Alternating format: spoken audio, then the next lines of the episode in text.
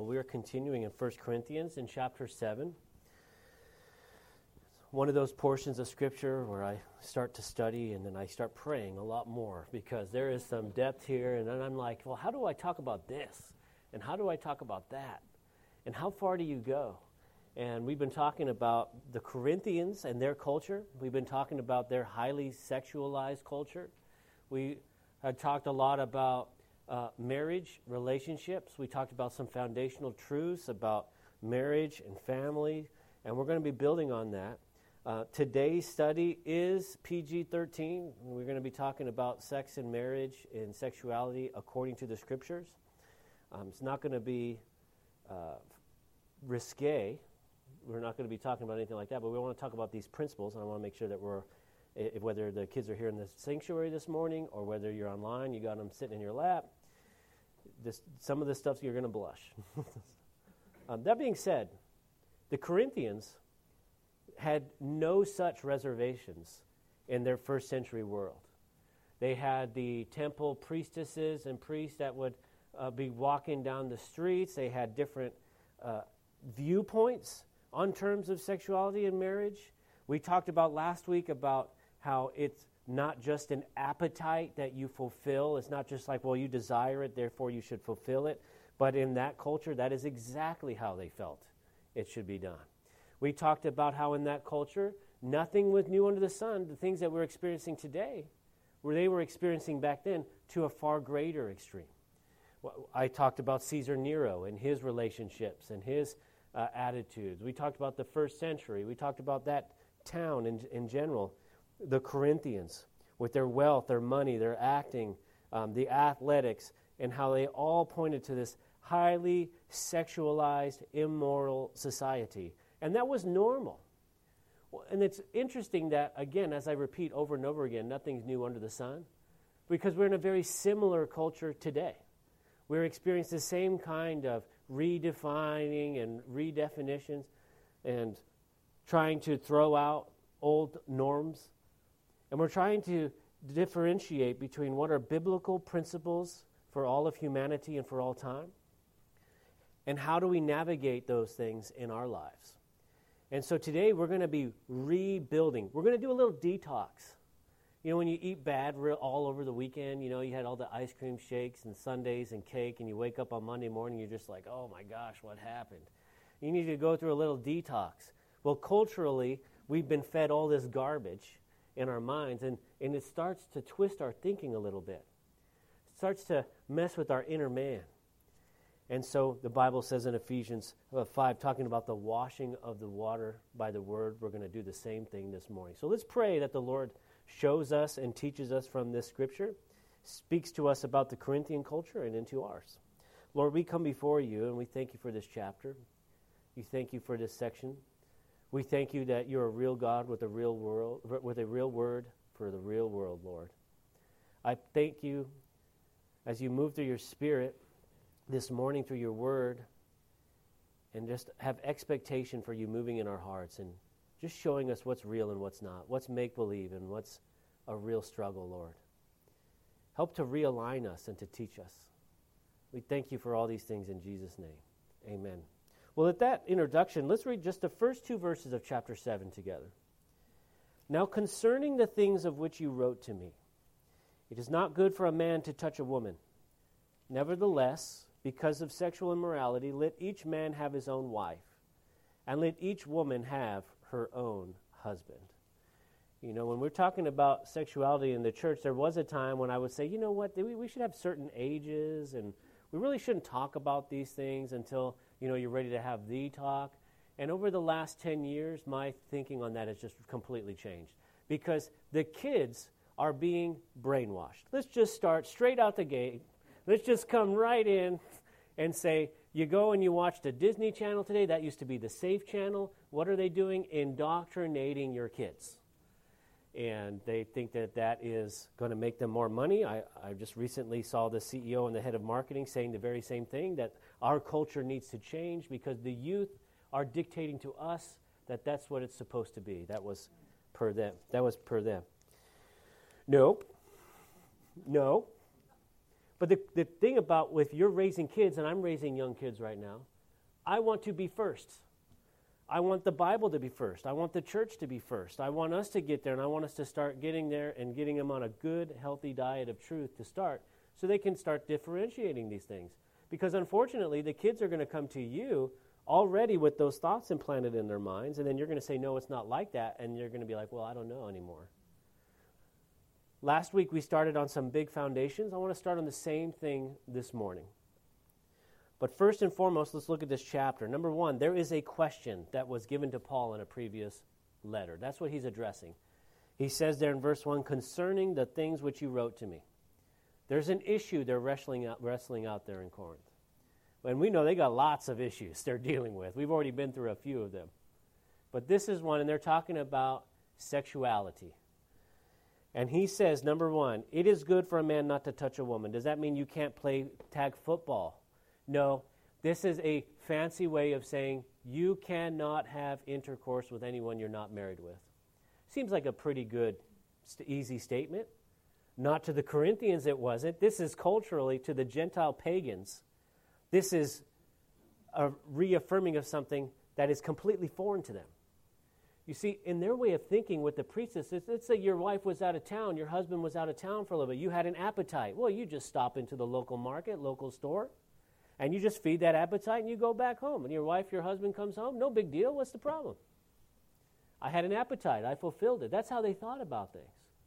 Well, Paul, with his Jewish biblical background, is reaffirming to these pagans no, no, no, no, no. You don't do that. I have a friend of mine, he's a pastor in Arkansas, and he tells me a story about when he was the assistant pastor in the San Jose area. And they had um, a particular culture, they had some people that started coming to the church that had never been to church before. And um, I will leave the culture and the people out. But nevertheless, he said there was a, about three or four guys, and he was teaching in this portion of Scripture or somewhere whereabouts it. And so there's a question and answer after, afterward. And in their broken English, they're, they're discussing with him. And they tell Brad, my friend Brad, he said, So you mean that we can't see prostitutes?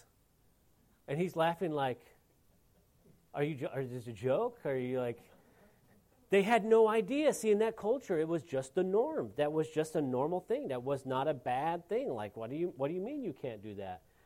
And he said, No, you can't, and went through some different scriptures. Oh, okay, okay. Well, the next couple of weeks, they were teaching a different portion of scripture, scripture and they were, and I'm going to ruin this. Brad will come teach someday. He could share the story. And like almost in the middle of the sermon, or very close afterwards, when there's kind of a soccer, it's like, Brad, Pastor Brad, we didn't have any prostitutes this month.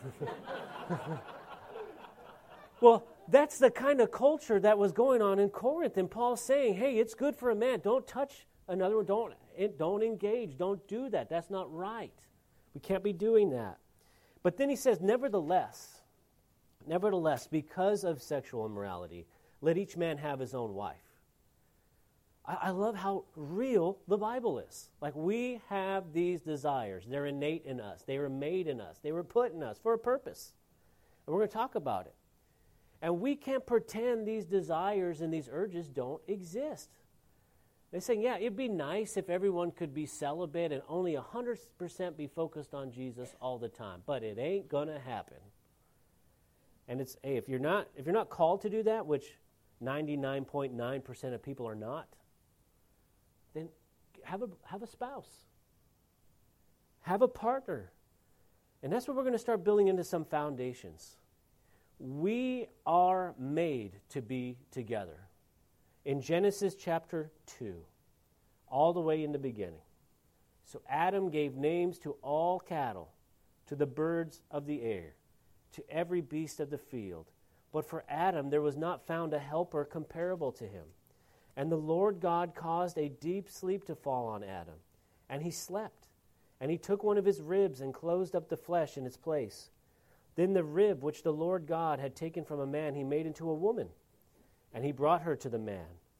And Adam said, This is now bone of my bones and flesh of my flesh. She shall be called woman, because she was taken out of man. Therefore, a man shall leave his father and mother and be joined to his wife, and they shall become one flesh. This is a foundational truth of all of society. The Bible states to every culture, every tribe, every tongue, that man was created to have marriage between one man and one woman. Now remember, this is going to a culture where that was not the norm. Their emperor at that time had married a boy. He would divorce and become the wife, quote unquote, of another man. That's the culture they had come from. And so, just as it is seemingly radical today, which it's not, it was radical at that time, but it's still true. Now, we're going to talk about grace and we're going to talk about different relationships and how to deal with the people in our culture that think differently. But as Christians, we need to understand we were made to be together in a covenant. Man, Adam, was created to worship God, he was made for the pleasure of God. Humanity, we were made for God's purposes.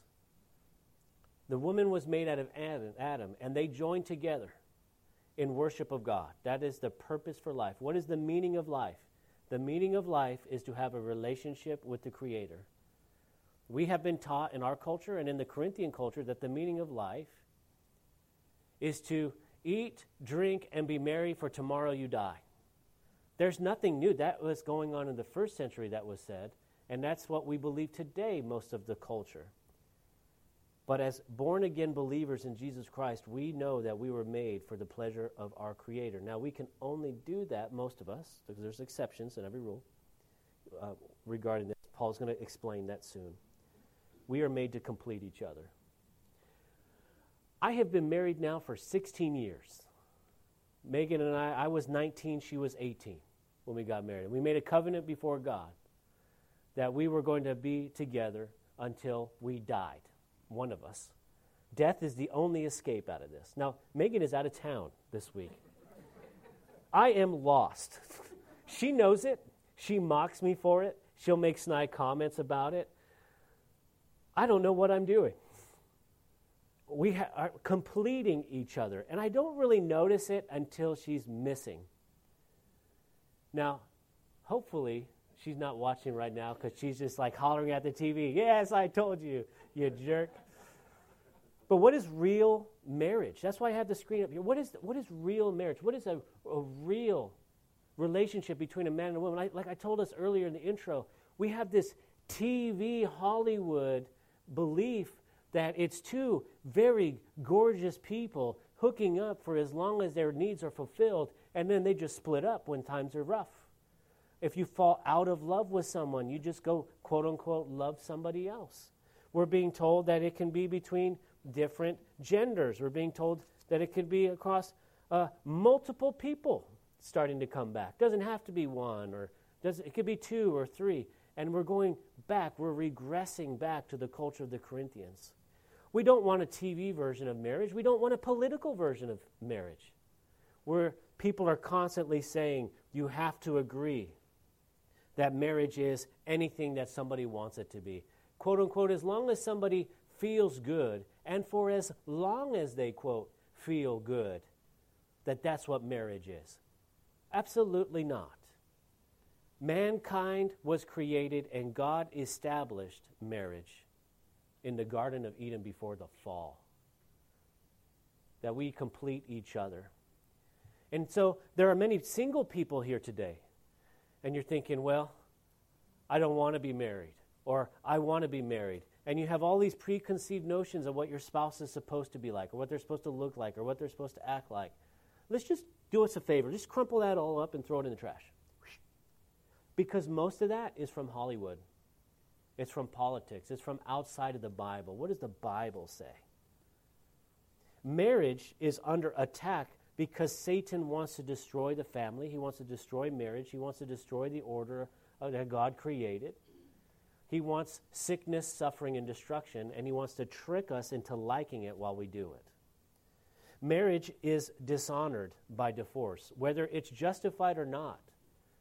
God hates divorce. Now, he does allow it, he does permit it. Like I said, we have real problems. Paul already hinted here in the first few verses hey, we got real desires, we got real needs. Sometimes, a lot of times, you just got to be smart about it. Marriage is dishonored by living together outside of marriage. The reason I got married so young with Megan is because I was already living with her and I was convicted by a non believer. I've told that story before, I'll tell it again another time. Marriage is dishonored when you live together outside of marriage. Marriage is dishonored in adultery. Relationships with someone else outside of marriage dishonors the covenant before God. Marriage is dishonored by the redefinition of it throughout the world. This is a hill to die on. Marriage is between one man and one woman in the sight of God until death do you part.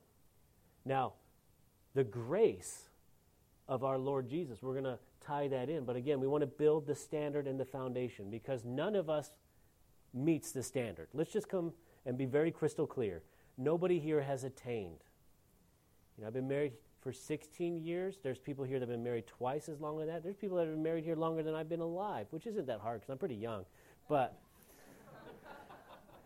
there's also people here that have had multiple divorces. You've had spouses abandon you. Maybe you've abandoned a spouse. Maybe things didn't work out. Maybe someone has died and you got remarried. You know, we have real people here with real lives. But we need to put marriage back where it belongs.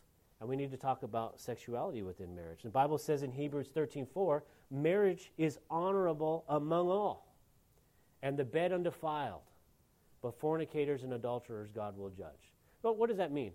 Marriage is a high place. It should be esteemed highly. It is the foundation of the family. It is the foundation of society. Now, people are trying to redefine society and what society is. But as Christians, as Bible based Christians, this is the very foundation of our home. Now, it also says here that intimacy between a husband and a wife, enjoy. What is the limit? What can you do? What can you not do? Not a discussion for the pulpit. but I will tell you, undefiled. There are different people, you have different needs, you have different desires, there's different things in relationships. We're going to talk about that just briefly. But anything outside of marriage is, is a sin, is against God. Now, before we continue, before we go back to Adam and Eve, before we go back to anything else, I want to be crystal clear. All have sinned and fallen short of the glory of God. None of us meets the standard. And just in case you think you do, Jesus put the kibosh on that. He said, No way. He said, If you even look at a person to lust after them, you've committed adultery in your heart. There is not a person here that isn't guilty of that. And when we see people that are trying to be, maybe they're the aggressor, you know, somebody that's in a same sex marriage is coming after you. Well, I have, are you saying that I don't have real love? I don't have real compassion? This isn't a real thing? You telling me this is all make believe? No, no, we're, we are real humans. I am telling you, the Bible says that is not a real marriage. But I'm not denying that you have compassion for this person. I'm not denying your life. I'm not coming against you. I, am not going to knock on your door and separate you by force from your spouse. No, no, no, no, no. They didn't do that in Corinth. We shouldn't do that today. But I am going to stand for biblical truth. I've shared this before. I'll share it again because it's true. If someone has an opposing viewpoint to the Bible, number one, they're wrong. But number two, they could be a great neighbor, and I will be the best Christian neighbor they, that they can be. They will not have a better neighbor than me. I'll look after their stuff. I'll pull their, their trash cans up the driveway if they want me to. They don't want me on their property and they want nothing to do with me because of my viewpoint. I will pray for them at a distance, respecting their ideas. You know, we used to be in a country where we could believe polar opposite things and still be friendly. Now we're in a position where if you don't agree 100% with the other person, you're somehow a racist, bigot, trying to destroy all of humanity. Well, that wasn't the way it was in Corinth, and it shouldn't be the way it is now.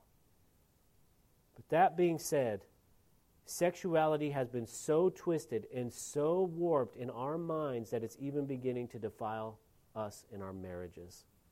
Now, let's go back to what Paul is saying to the Corinthians now in verses 3 through 5.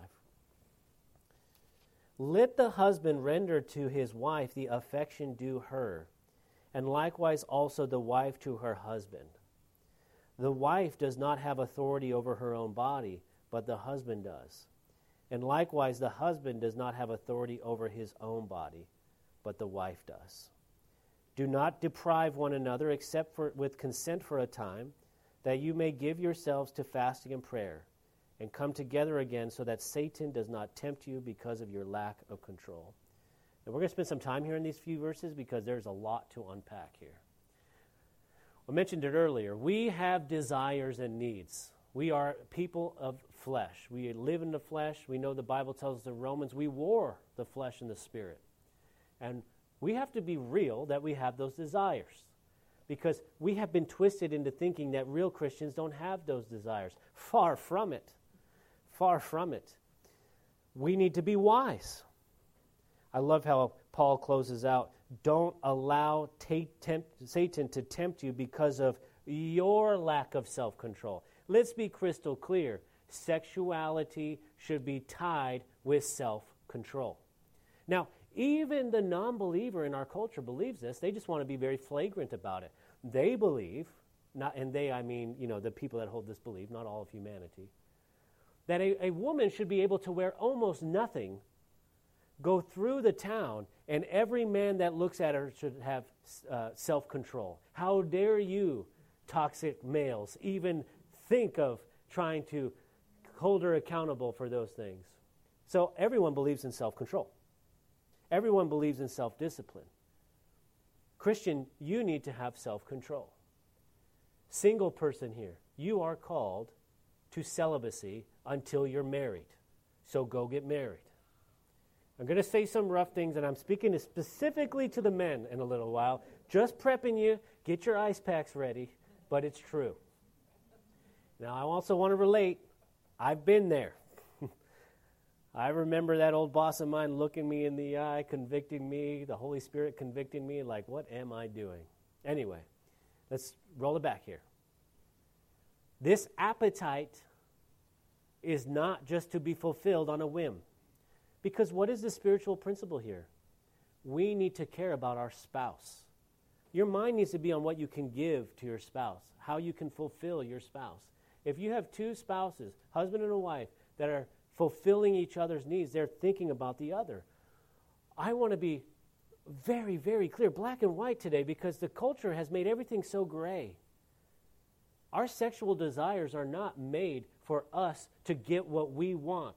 And many single people are checking out the other person saying, What can I get? And you're not looking at a co laborer in Christ. You're not looking for someone that you can live with until the moment you take your last breath. Listen, if you're in a Christian marriage, you're going to walk, one of you is going to walk the other one through death. That's marriage. No, we've been taught, what do I get out of it? No, I'm not going to I'm not going to date this gal because she's not good looking enough. I'm not going to date this person because I can't get what I want out of the deal. Now, the Christian, you're supposed to be living for them. It's about service, not self. And so is all of our Christian walk.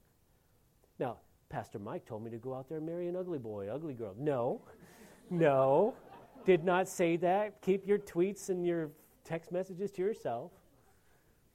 But it's about something far more. Marriage was created, man and woman, Adam and Eve, for worship.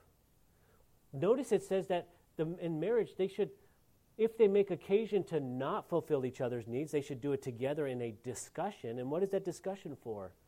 Fasting and praying together. See, marriage is not built just around sexual appetites. That's what the world is trying to teach us. It is based on worshiping God together, growing in God together. Christian marriages are 100% on, through, and about God. And every other desire, appetite, need should be second to that. And we should have self control. And when those decisions are not being made, you should not withhold from your spouse. You complete each other. Marriages are about reproduction. That's the whole purpose for that desire. God told Adam and Eve to go in and to multiply throughout the whole world.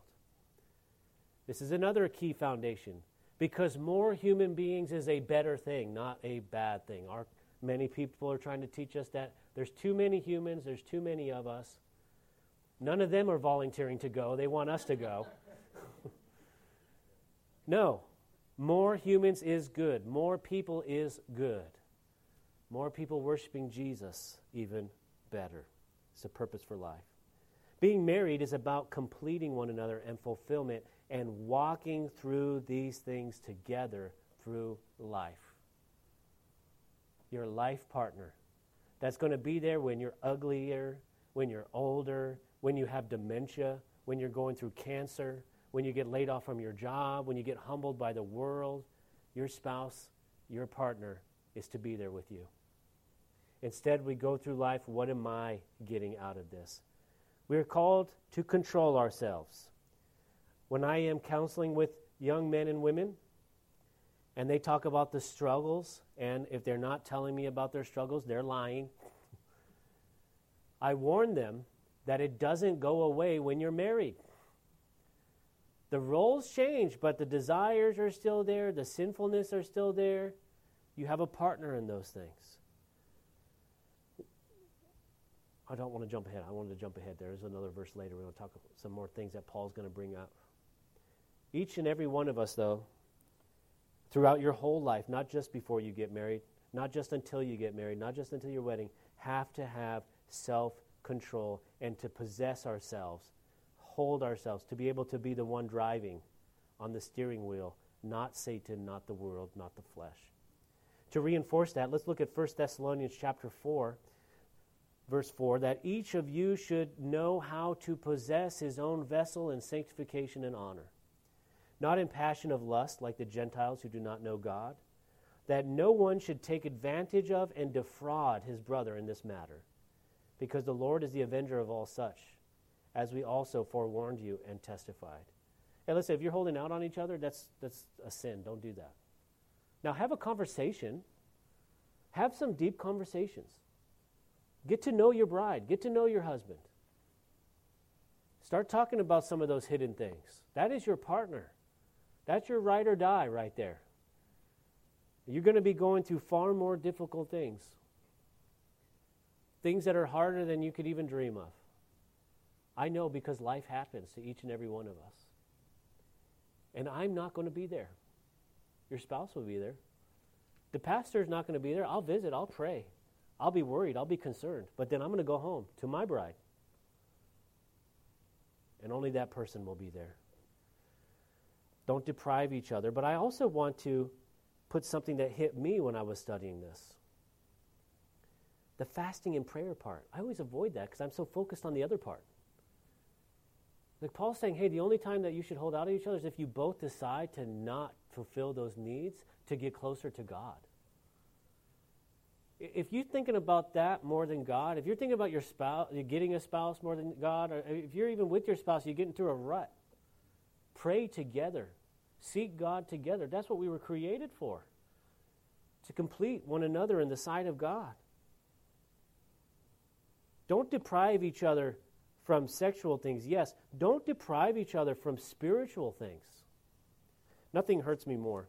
I, sh- I shouldn't take that back. She's got an arsenal of things that hurts me. But one of the things that Megan will say that'll hurt me is you have time to counsel others, but you don't have time to sit with me It's like, ouch, that one hurts.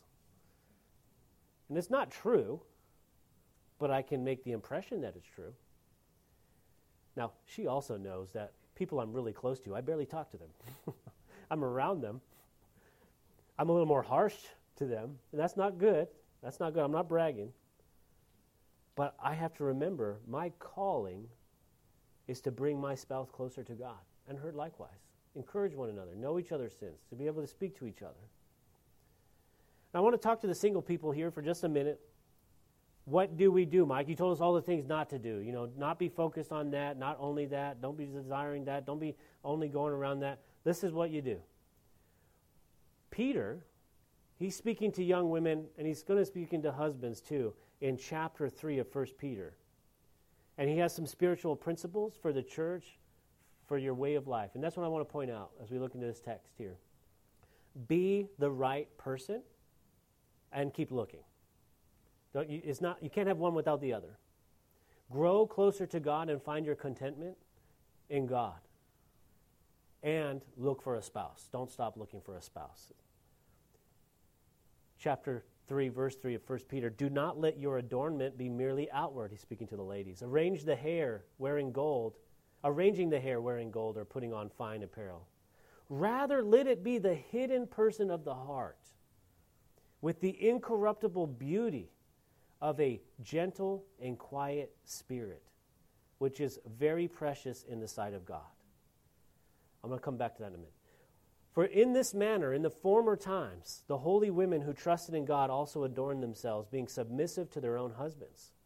As Sarah obeyed Abraham, calling him Lord, whose daughters you are, if you do good and are not afraid with any terror.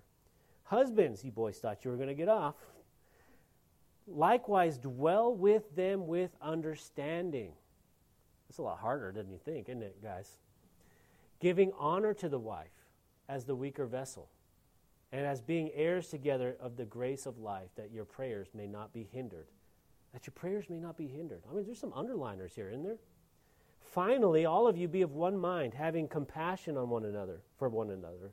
Love as brothers, be tenderhearted, be courteous, not returning evil for evil or reviling for reviling, but on the contrary, blessing, knowing that you were called to this, that you may have may inherit a blessing. Listen, if your marriage is a nightmare right now, odds are good there's enough people here. You need to read through these verses. It's 1 Peter chapter 3 verses 3 through 9. It only takes one of you, husband or wife, to start. And the Lord will start working. We live in a culture where our young women are being told to become sexual objects. And then they're criticized for being sexually promiscuous, going out into the world. They don't, ladies, stop that. Guys don't want that. If they want that, they want it for a day. They don't want it for a life. That's not a life partner. Stop it. What they're trying to teach you is wrong. Having authority over a man, just coming and telling him that you're the alpha, you can do all things, you know, you don't need a man. The issue is if you keep telling people you don't need a man, you won't have one. The Bible tells us all the way back in Genesis 2, we are made to complete each other. Now, notice, husbands, stop treating them like dirt. Not returning evil for evil. He says, being of one mind. And dwell with them with understanding, giving them honor. I have done so much laundry this last week without Megan. Last week. It's been two days, y'all. Two days. I've done more dishes and laundry in the last two days than I have in the last two years. That lady's getting some honor when she comes back. But I tell you, we always want to point out the other person's problems, the other person's faults. And then our single people are looking at us like, man, I just, I wish I could have that. I really want that right now. And then those of us that have been married for a like, did I pick the right person? You know, 40 years later, you know, did I pick the right person? Always wandering the mind, always, always looking for something else. Lies, lies, lies. Find your contentment in God. That's where our fulfillment is. And what the world is selling us is poison. We know because it's corrupting our thoughts about our spouses, about our partners, about a future partner, about the role of a husband, about the role of a wife.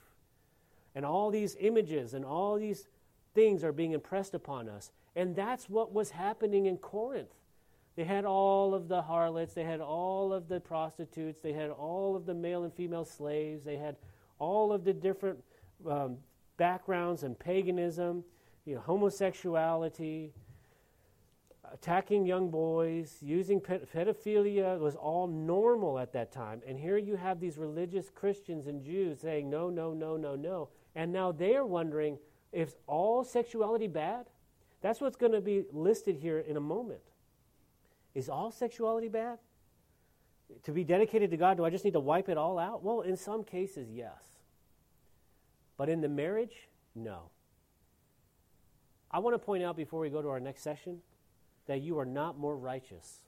You're not more holy because you have a good marriage or a bad marriage.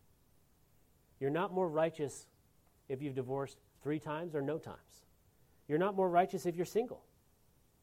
Our righteousness is from Jesus Christ, the grace of God, that He died for our sins, made us white as snow, and separated us as far as the east is from the west. Remember the previous chapter. As were some of you, He said. Speaking of the different lifestyles they were coming up. God can watch us and change us, He can change our minds. But now let's read verses 6 through 9.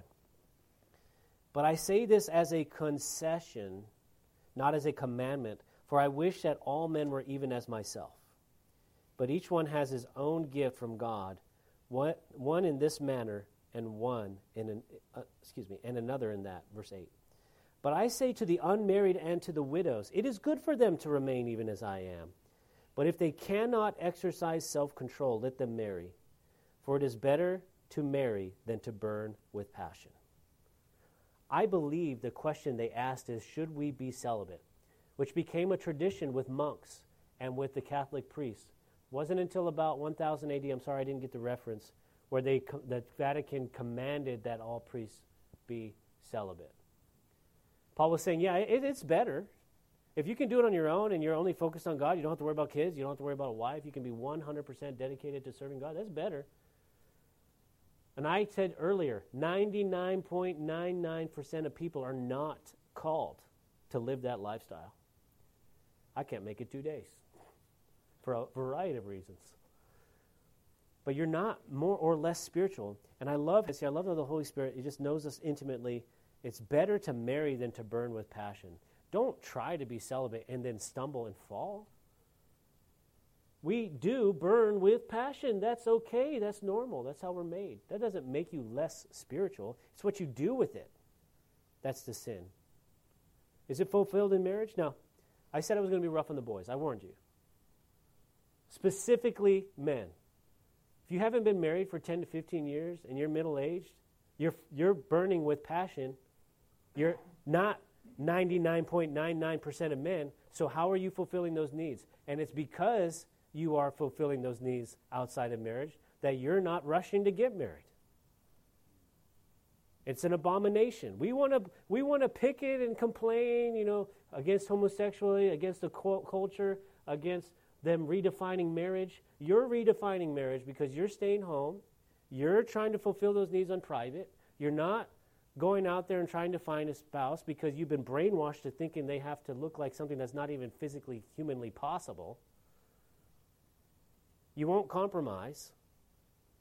And then instead of using that godly passion that He's given you as a desire to go and get married, you decide to live by yourself. And you're starting to flip through the ladies like a Rolodex, especially now that you can do that online. Stop it. Stop it. Now, ladies, you got your own problems. I will let the ladies speak to that on the women's study. Because I'm not going to dare pretend like I know. I don't know. I try and dwell with my own wife with understanding. That's as difficult enough as it is. I had to lighten it up a little bit. There are reasons to be single. And I don't want to shame anyone who's single. In fact, they asked Jesus this same question in Matthew chapter 19, verses 10 through 12. His disciples said to him, If such is the case of the man with his wife, it is better not to marry. But he said to them, speaking of Jesus, All cannot accept this saying, but only those to whom it has been given. For there are eunuchs who were born thus from their mother's womb, and there are eunuchs who were made eunuchs by men, and there are eunuchs who have made themselves eunuchs for the kingdom of heaven's sake. He who is able to accept it, let him accept it. That means celibate.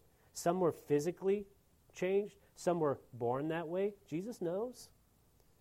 Listen, we, we set this standard, this godly standard for the family, but then we also want to point out yes, yes, there is a very small minority of people that do not have the same organs that we do.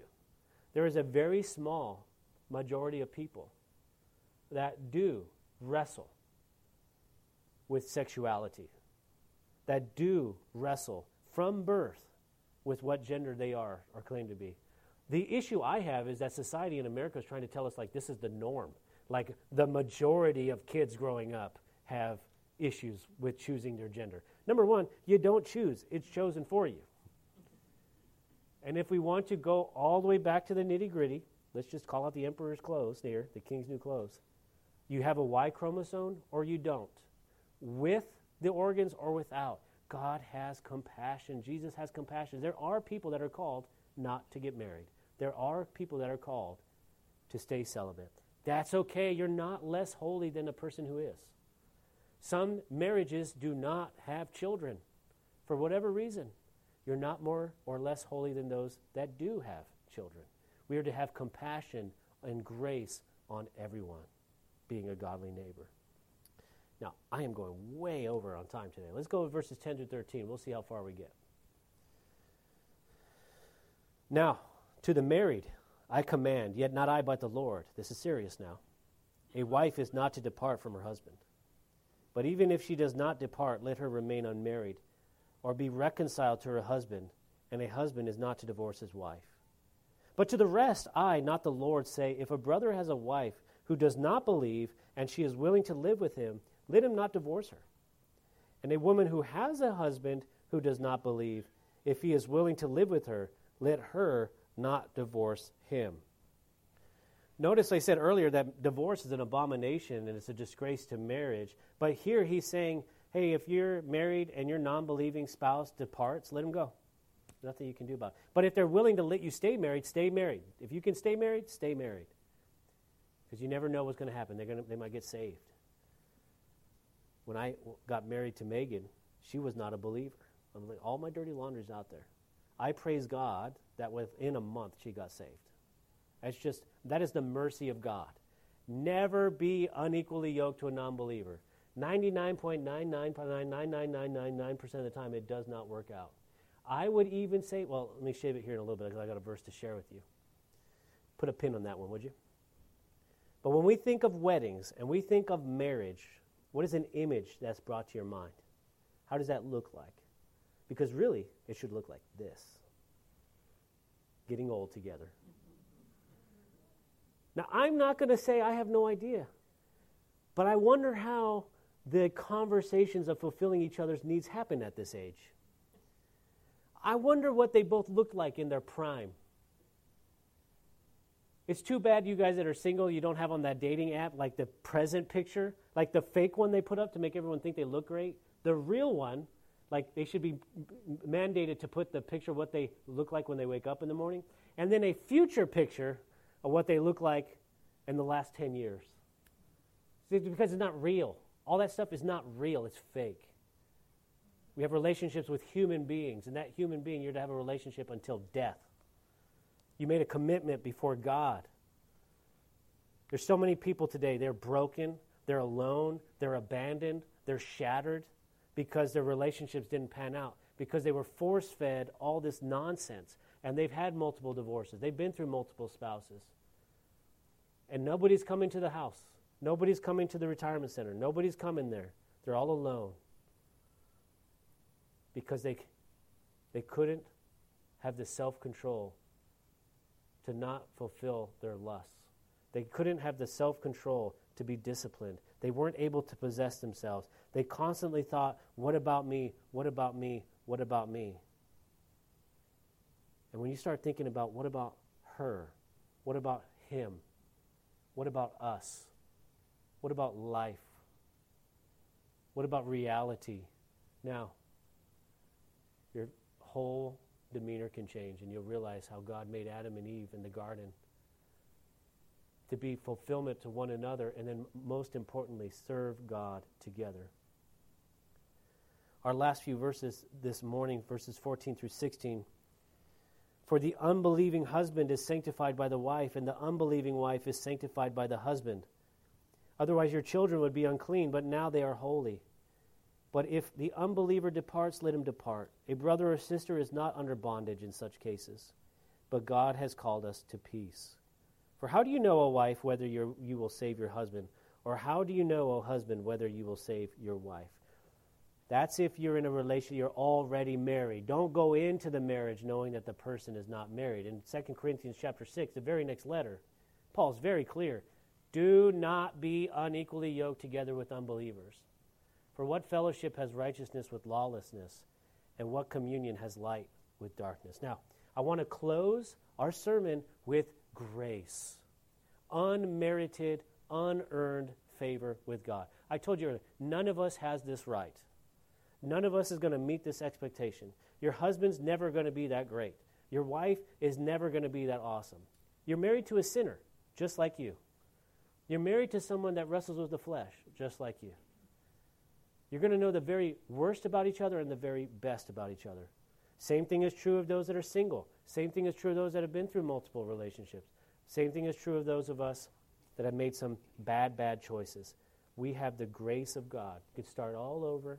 His mercies are new every day. And what God has given you, remember, godliness with content- contentment is great gain. But be focused more on Him. Hold on. Enjoy it. Whatever season of life you're in right now, enjoy it. If you're single, you're getting married, you've been married, you've married five years, 20 years, 30 years. You're in a terrible situation right now, you're really messed up, you have an opportunity. You have an opportunity to correct. You're still alive. Hold on, enjoy it. We're still fighting this fight, we're still running this race. You've been a bad spouse, you've been convicted today. Hang on. Enjoy the ride as you in, correct yourself. See what God does. It doesn't always work out humanly speaking, but in the heavenly, it always works out. Well, how can I say that? Because all things work together for good to those that love God. So hang in there. We have a real God with a real word for real life and real problems. And He is interested, like we said last week and Wednesday, on the small things. He wants to work with you. He created us, and He put us together for a purpose. Let's pray. Father, we thank you so much for your word, for your encouragement and your conviction, Lord. You say that you love those that you chasten, and yet you always cover it with grace. We thank you for your mercy. We pray that you would continue to speak to us and use us. Put this word in our hearts. Help us to be good neighbors. Help us to be the salt and the light of the world, to have compassion and mercy, but also to stand up for truth. We thank you for all these things in Jesus' name. Amen. Come on up. We'd love to pray with you. If you have questions, have a little difficulty, uh, brothers and sisters will be up here and in the back available. Pray with you.